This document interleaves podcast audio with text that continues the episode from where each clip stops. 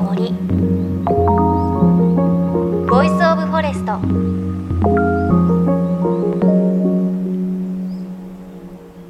おはようございます。高橋万里恵です。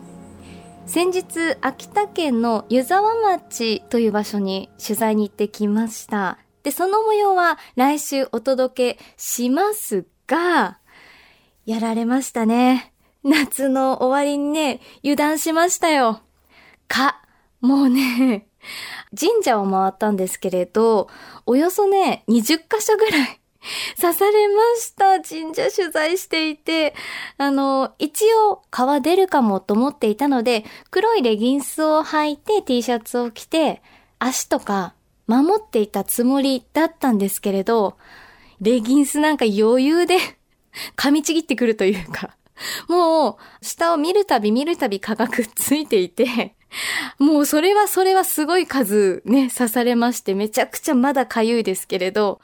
まだ油断しないでください。か、いますだし、元気なので、ちょっと気をつけてください。ほんと薄いレギンスは余裕で食いちぎってきますから、もう知ってたよっていう方いらっしゃるかもしれませんが、ぜひ気をつけてください。もうめちゃめちゃ痒いです。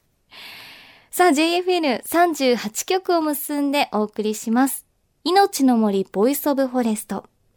今日は番組が継続的にお伝えしている鎮守の森のプロジェクトのレポートです。東日本大震災で被災した東北沿岸部各地で続く植樹活動。今回取材をしたのは岩手県山田町で先月末に行われた植樹祭です。会場は山田町の田野浜地区。実はこの植樹会場は3年前の台風でも大きな被害を受けた場所です。繰り返す災害からの再生という意味も込められた植樹祭となりました。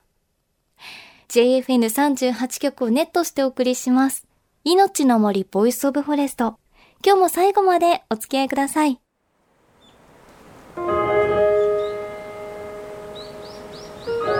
命の森 voice of forest 命の森 voice of forest 高橋万里恵がお送りしています今日は岩手県山田町で先月末に行われた命を守る森づくり植樹祭 in 山田町2022の模様をお伝えします。植樹会場となったのは山田町の田野浜地区。この地域は東日本大震災をきっかけに居住地を高台に移転、その移転区域に整備した津波防災緑地が植樹地となっています。そして実はこの植樹地、2018年、2019年の植樹の後、台風による被害を受けてしまった場所でもあります。植樹会場で山田町佐藤町長にお話を伺いました。あの前回この山田町の田野浜地区に私も参加をして4年前ですよね、うん、食事を暑い日だったと思うんですけどみんなでねたくさん木を植えたなと思うんですがあの場所は水害があったということなんですよね。台風19号でとんでもない雨が降ったんですよ。1時間に77.5ミリ。総雨量が430ミリぐらい降ったんです。これはもう最近の雨の中でも特筆するような雨でここはあの花崗岩なんですね。三陸沿岸のこの海っていうのは。で花崗岩というのは先掘されますとザラザラのザラメみたいなものが流れてきまして排水管を閉塞させてしまったんですね。そのことによって水が行き場を失って水が満水になったと。中には下の方で被災して家をお建てになって2度目の被災をした人もいるということで中には首まで、え、お年寄りの方で水に浸かって九死に一生を得たと、まあ、そういう災害があったわけですがその水害によって4年前に鎮守の森の皆様方がご協力いただいた食事がなくなっている部分がありますのでそれを今回ねもう一度再整備すると。こういうことでこの地域に何て言うかなもう一度頑張ろうという気持ちにねつながってくるんだろうとそう思っております。いろんな意味があるんだと思います。この食事には。そう思っております。ということで3年前の台風による土砂災害山津波という言い方もされていますが、この経験を経て田野浜地区は次の大雨への備え、対策を新たにしっかりと整えて、もう一度森づくりを頑張ろうということで、今回の植樹祭になったということなんです。で、その植樹祭では、ボランティア220名が参加して、大阪府や埼玉県からの参加者もいらっしゃいました。そしてもちろん、地元の方、近隣の方もたくさん参加していました。参加者の方の声です。ご家族です。あ、すごい、お子さん3人。はい。今回食事に参加されようと思ったのはどんなきっかけだったんですか？自分自身もあの震災であの倉庫とかが被害に遭ったりして体験してるんでこういう木とかで固めていくっていうのがすごいこう私自身は心地いいというか、うん、人工物じゃない植物とかでやっていくっていうのがいいなっていうのは思いました。なのではい。あっちの方が2018年に植えたものであでも4年経ってもやっぱあれぐらいなんだなっていやもう今私が植えたものがこれからまたどんどん大きくなっていくっていうのがもうずっと見ていきたいなとは思いました。はいここの婦人部です。ああ、そうなんですね。はい、じゃご自宅もこの近くで。はい。はい、うん、ちなみにあの、はい、震災の時っていうのは、はい、ご自宅この辺りにはい、うちは自宅は上の方なんですけど、みんな親戚がみんな下の方で、もうはこう見た時はもう全然はうちがはもう流されて、もうあとはは何にもできないので避難させることで。いっぱいでした。はい、それで台風もうちは大丈夫なんですけどもう被害に遭った方を誘導しながら津波の人たちがまた同じとこに家建てた人たちがまたそれで被害に遭ってまたそれのケアとかいろいろちょっと大変でしたけどでもありがたいです。はい、皆さんでこう木を植えていて、この先どんな町にとって森になってほしいなって思います？やっぱりあのこう着てきやすい、うん、遊びやすい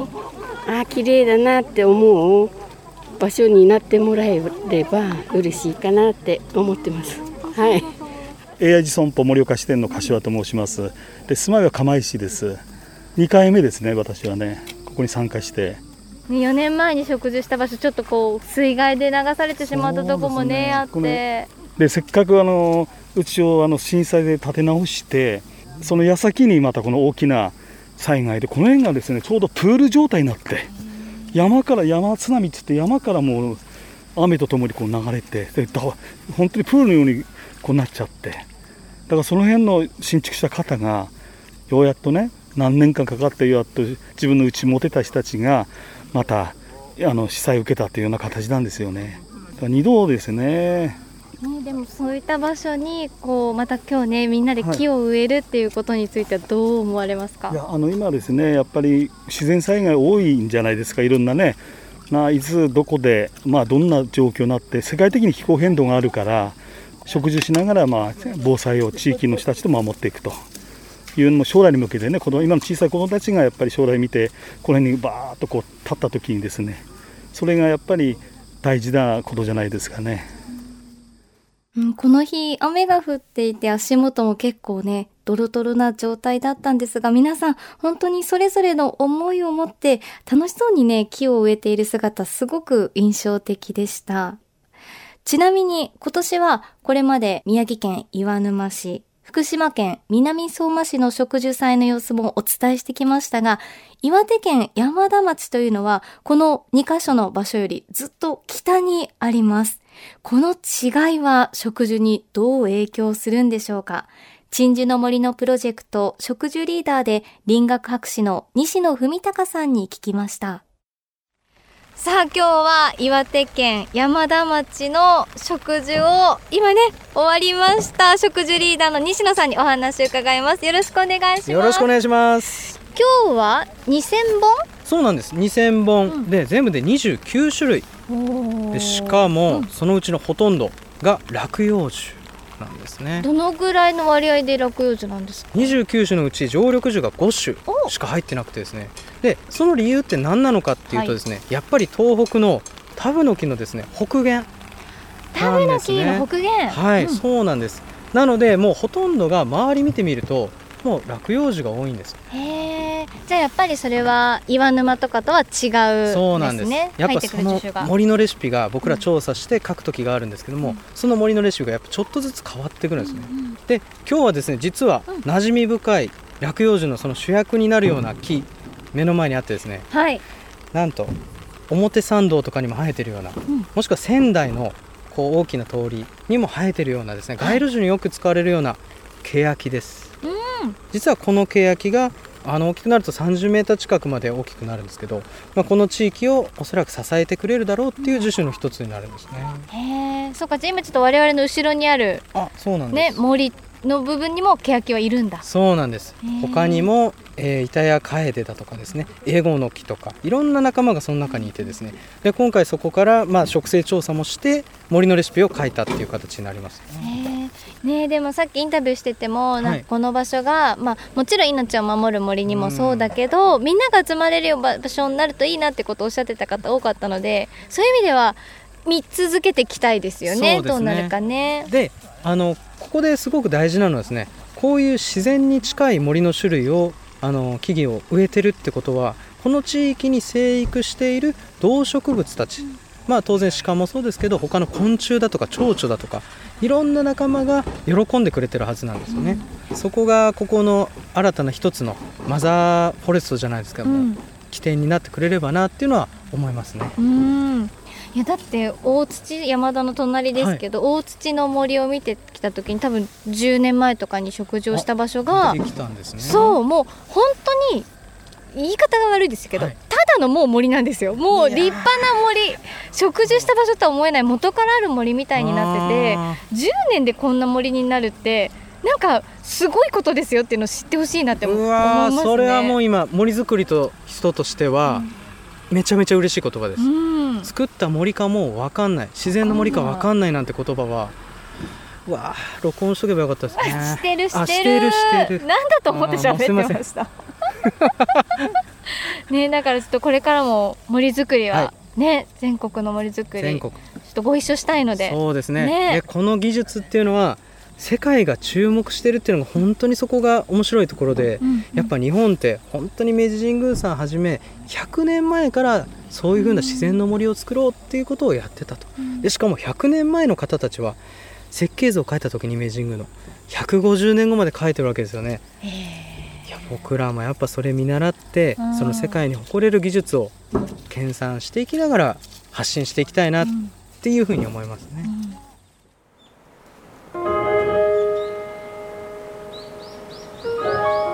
命の森。 voice of forest。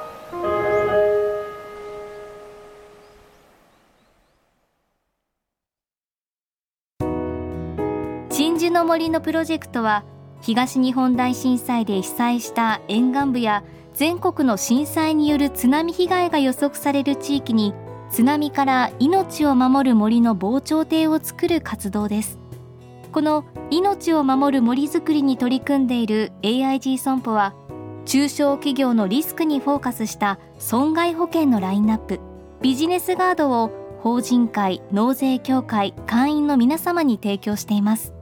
AIG 損保ではビジネスガード新規契約1件につき1本のどんぐりの苗木を植樹する命を守る森づくりを通じ被災地の復興全国の防災減災に取り組んでいます命の森 voice of forest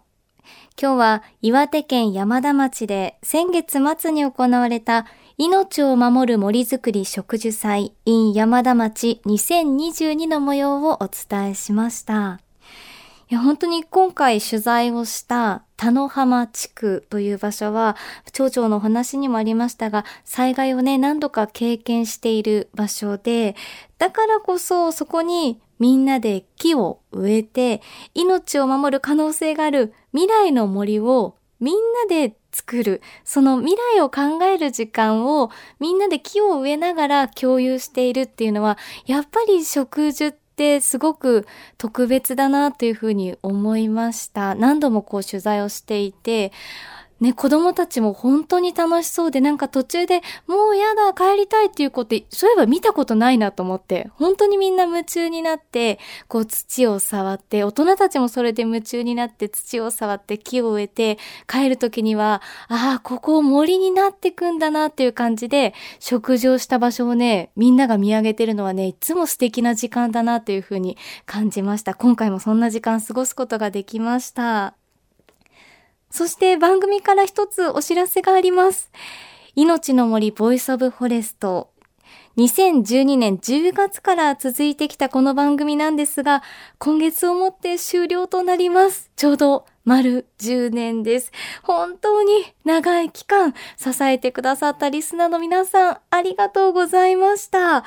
放送あと2回となってしまうんですが、ぜひ番組の感想ですとか、あとこれまでの印象的な放送回などメッセージをいただけると嬉しいです。10年なので結構あるので我々もちょっと忘れちゃうねる部分があるかもしれません。この回面白かったなってあったら教えてください。できるだけ紹介していきたいと思います。番組サイトのメッセージフォームからお願いします。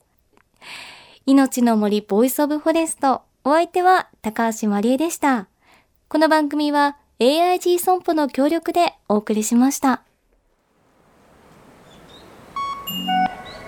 命の森の森ボイスオブフォレスト